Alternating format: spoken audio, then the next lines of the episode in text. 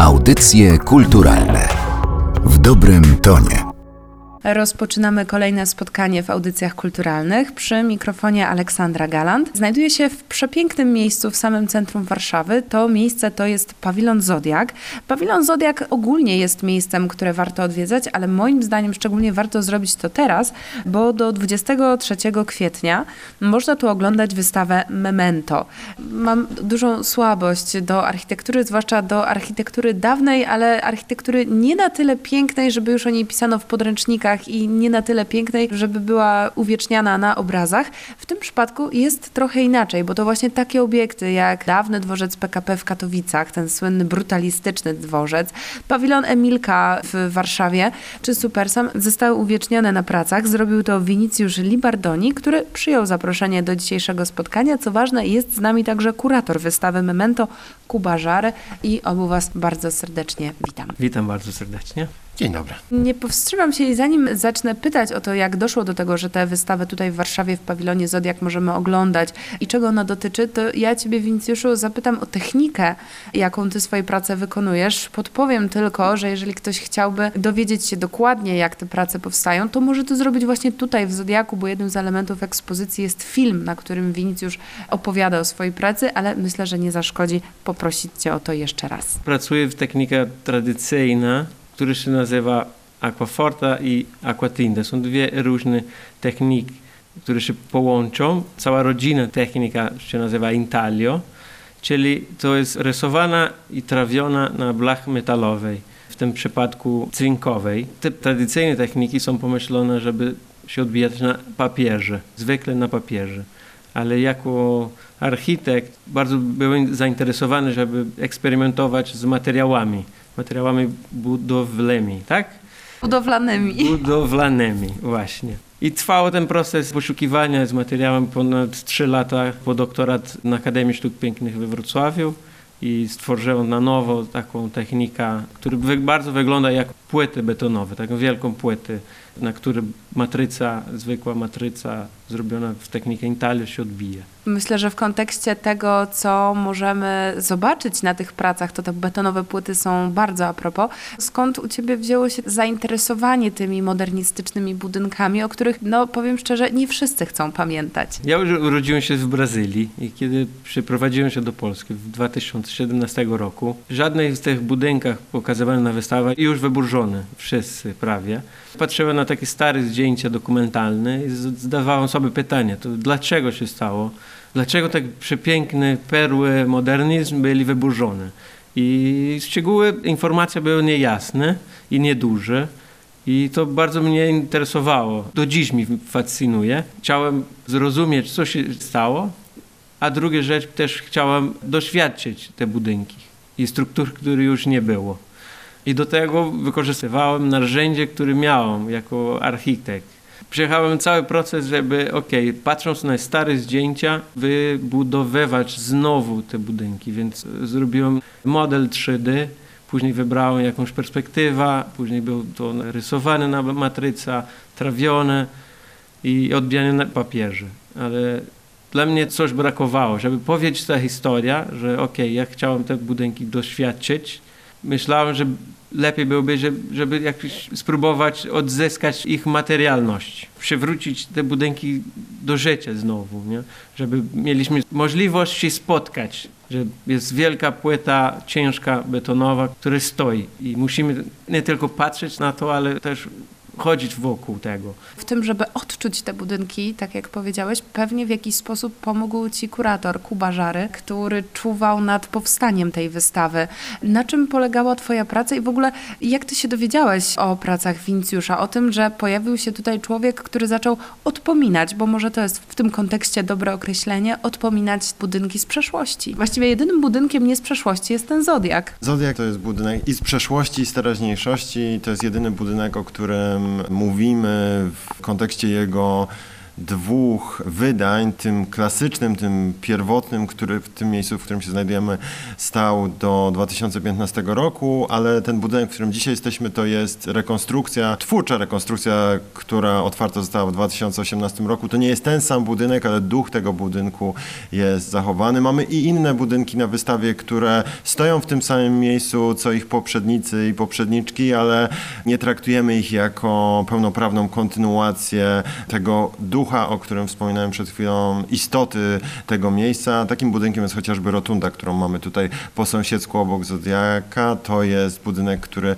pomimo to, że przypomina oryginalną konstrukcję, o której opowiadamy na wystawie, to nie jest już bez wątpienia ten sam obiekt.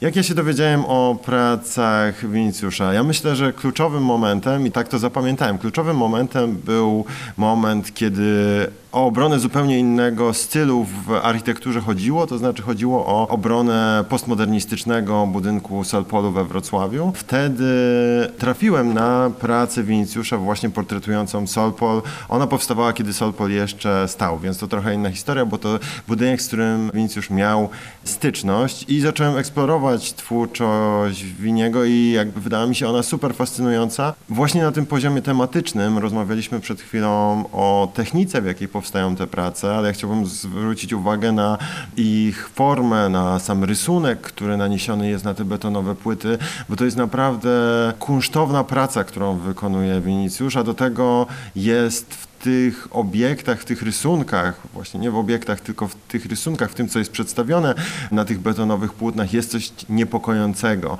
To są takie dystopijne obrazki z jakiegoś świata na opak, gdzie wszystko dookoła zniknęło, a ten jeden obiekt, ten, którego już na ulicy tego czy innego miasta nie zobaczymy, ten jeden obiekt cały czas na nich jest. Więc to, co mnie zainteresowało to było najpierw to, co na tych obrazach jest wyrażone, a kiedy się spotkaliśmy, kiedy zaczęliśmy rozmawiać o tej wystawie, okazało się, że tam jest dużo więcej poziomów i to są poziomy zarówno artystyczne, jak i architektoniczne, bo ta wystawa w architekturze jest zanurzona na wielu różnych poziomach, od tematu przez materiały, ale też jeśli chodzi o sam sposób budowania ekspozycji, bo staraliśmy się, żeby ona była zbudowana ze swego rodzaju wnętrz, którymi chodzimy między tymi duchami nieistniejących już zabytków modernizmu.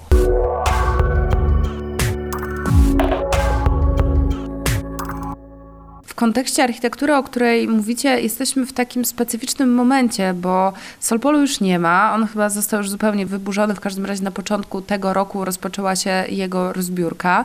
Hotel Sobieski, czyli jeden z symboli architektury lat 90. w Warszawie, właśnie zaczęły się prace nad jego przemalowaniem. On straci tę swoją pstrokatą, bo tak to też trzeba nazwać, elewację. Będzie jednolita, chyba biała, ale na pewno jednolita. Toczą się dyskusje nad kolejnymi budynkami modernistycznymi, co z nimi zrobić. Myślę, że pawilon Emilia, który z ulic Warszawy zniknął już kilka lat temu, nadal dzieli mieszkańców, bo jedni z ulgą wspominają moment, kiedy został rozebrany, inni żałują, że przykład architektury modernizmu zniknął. Jaki jest wasz głos w tej sprawie, jeżeli chodzi o ochronę tej architektury, kultywowanie tego stylu, pielęgnowanie go, czy raczej jest to coś, o czym szczęśliwie zapominamy? Jeżeli chodzi o architekturę modernistyczną, to ta wystawa powstała w takim specyficznym momencie, kiedy przeszliśmy już przez wiele etapów zarządzania dziedzictwem powojennego modernizmu. I na wystawie pojawiają się obiekty, które znikały z polskich miast w różnych momentach tego zarządzania. Mamy tutaj przykład e, pierwszego powojennego budynku lotniska Okęcie, które zniknęło na początku lat 90. i wydaje mi się, że zniknęło także ze względów związanych po prostu z atmosferą przełomu ustrojowego, w której to atmosferze ten budynek wyrażał coś, czego nie chcemy już widzieć, a chcielibyśmy widzieć coś nowego, coś bardziej zachodniego. Ale mamy na wystawie też przykłady kolejnych etapów tej dyskusji, w których pojawiały się już grupy społeczne, grupy broniące obiektów wyburzanych. Tak było chociażby w przypadku dworca w Katowicach, czy tak było w przypadku Supersamu, tak oczywiście było też w przypadku Emilii, ale sama Emilia to już jest inna historia i to już jest ten najświeższy etap dyskusji o architekturze powojennego modernizmu, gdzie dostrzegamy już dość głównonurtowo, że ta architektura jest wartościowa, Natomiast to nie zawsze przekłada się na decyzje praktyczne. Zarówno w przypadku Emilii właśnie, jak i w przypadku Rotundy, to, że te dyskusje były prowadzone i że już dość powszechnie uznawano, że to są wartościowe budynki, które świadczą o charakterze miasta, które w krajobrazie powinny pozostać, nie sprawiło, że te budynki dalej albo stoją w tym samym miejscu, albo mają tą samą formę, którą miały wcześniej, więc nie jesteśmy jeszcze na ostatnim etapie tej drogi bez wątpienia. To, co stało się z Zodiakiem, to znaczy, że ten budynek ze względu na swój bardzo zły stan techniczny został rozebrany, ale odbudowany w inspiracji, w bardzo silnej inspiracji oryginalnymi projektami, to jest bardzo interesujący przykład tego, co może się zdarzyć. To znaczy tego, że jednak na tyle silnie rozumiemy wartość tego, co stanęło w polskich miastach w latach 60. i 70., że jednak warto zachować nie tylko wspomnienia, ale zachować też po prostu tą tkankę, tkankę urbanistyczną. Oczywiście idealna sytuacja by była taka, że w przypadku dzieł modernizmu, co do których nie mamy wątpliwości, że właśnie tymi dziełami są, te budynki restaurujemy, a nie rozbieramy i odbudowujemy odbudowujemy. Natomiast Memento jako takie, jako wystawa, to nie jest wystawa tworzona, czy cykl prac stworzony ze smutkiem, z nostalgią za tymi lepszymi czasami, kiedy te budynki jeszcze stały w polskich miastach. To jest wystawa, która jest też swego rodzaju manifestem, że oczywiście miasto się musi zmieniać i miasta się zmieniają, zmieniały się na przestrzeni wieków, ale nawet jeżeli się zmieniają, nawet jeżeli te budynki znikają, to powinniśmy o nich pamiętać i właśnie to jest ta część pamięci. Bardzo często obiekty, zarówno modernistyczne wcześniej, jak i teraz postmodernistyczne, o których wspominałaś, Solpol, Hotel Sobieski, one znikają z różnych względów. Względy finansowe są bardzo istotne, względy estetyczne niewątpliwie są istotne, ale one znikają też w atmosferze pewnego wstydu za to, jacy byliśmy. Tak na pewno było z Solpolem we Wrocławiu, bo to, to dyskusja, którą obserwowaliśmy z bardzo bliska, jako że przyjeżdżamy tutaj z Wrocławia, że jednak Solpol był znakiem nas z początku lat 90., o jakich nie chcemy pamiętać. Tych zapatrzonych w zachód, tych spieszących się, żeby tu było tak bardzo inaczej niż jeszcze było przed chwilą. A z architekturą modernistyczną jeszcze kilkanaście lat temu było podobnie. Ona była konotowana jako architektura komunistyczna, jako architektura tego słusznie odeszłego w przeszłość systemu. I oczywiście pewnie jedno i drugie jest prawdą, że te budynki były znakiem swoich czasów, ale one nie są tylko znakiem swoich czasów, a może są aż znakiem swoich czasów, może to jest argument za tym, żeby je zachowywać. W każdym razie to, o czym mówimy w wystawie Memento, czyli wystawie poświęconej modernistycznym budynkom, to jest to, że jest dużo więcej warstw i być może ten wstyd za to, że jeszcze tacy przed chwilą byliśmy, a już nie chcemy tacy być i już z tego wyrośliśmy, może nie jest najlepszym doradcą, jeśli chodzi o zarządzanie przestrzenią miejską. Jestem bardzo ciekawa, jaka jest Twoja perspektywa na to, o czym mówił Kuba, bo nie da się ukryć, że ta architektura jest bardzo mocno zakorzeniona w historię no, typową i najbardziej zrozumiałą dla mieszkańców Polski, bo mówimy i o transformacji która rzeczywiście wywróciła bardzo wiele spraw do góry nogami. Mówimy też o latach ustroju komunistycznego. Z perspektywy Brazylii to przynajmniej początkowo brzmi to na pewno egzotycznie. No właśnie. Ja czuję, że jak Brazylijczykiem mam pozwolenia dbać i eksplorować ten temat z zupełnie punkt widzenia, bo urodząc w Brazylii mam zupełnie inne postrzegania tego stylu architektury.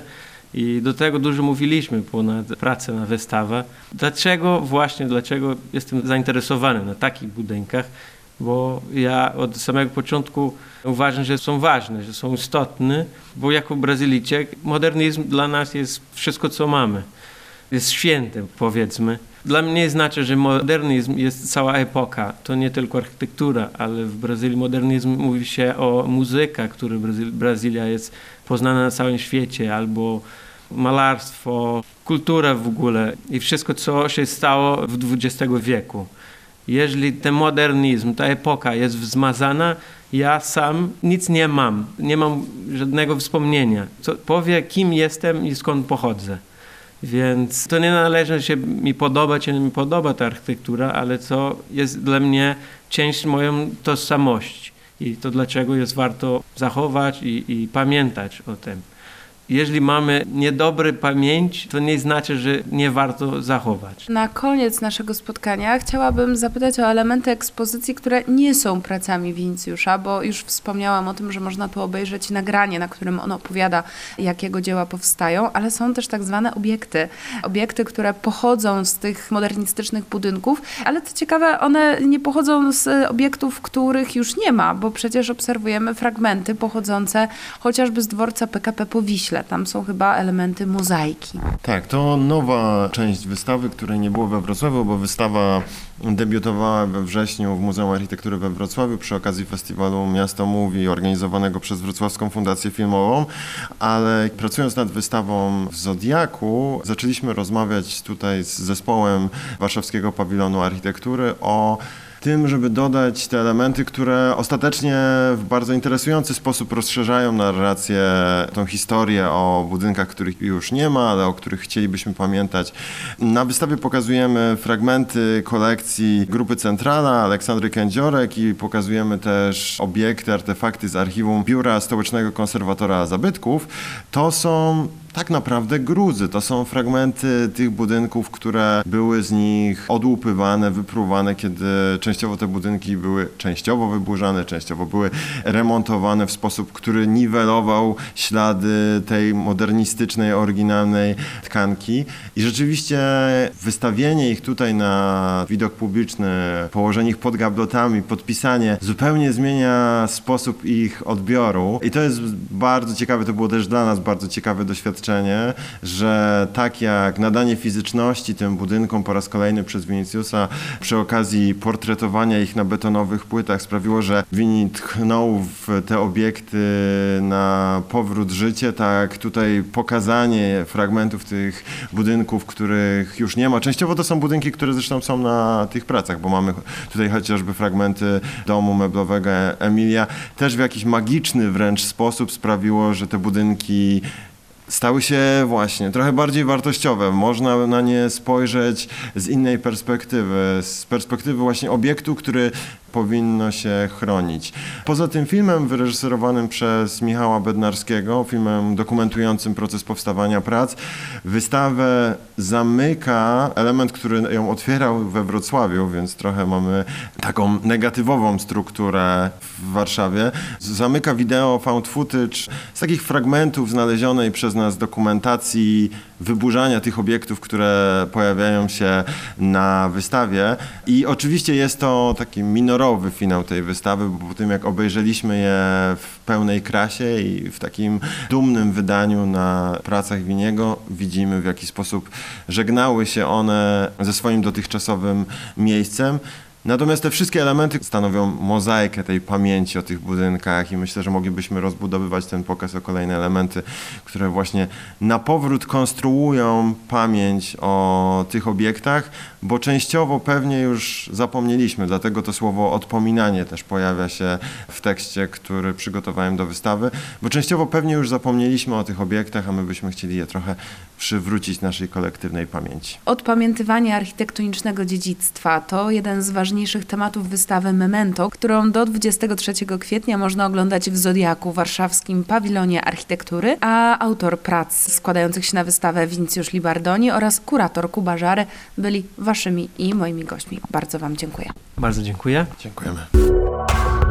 Audycje kulturalne w dobrym tonie.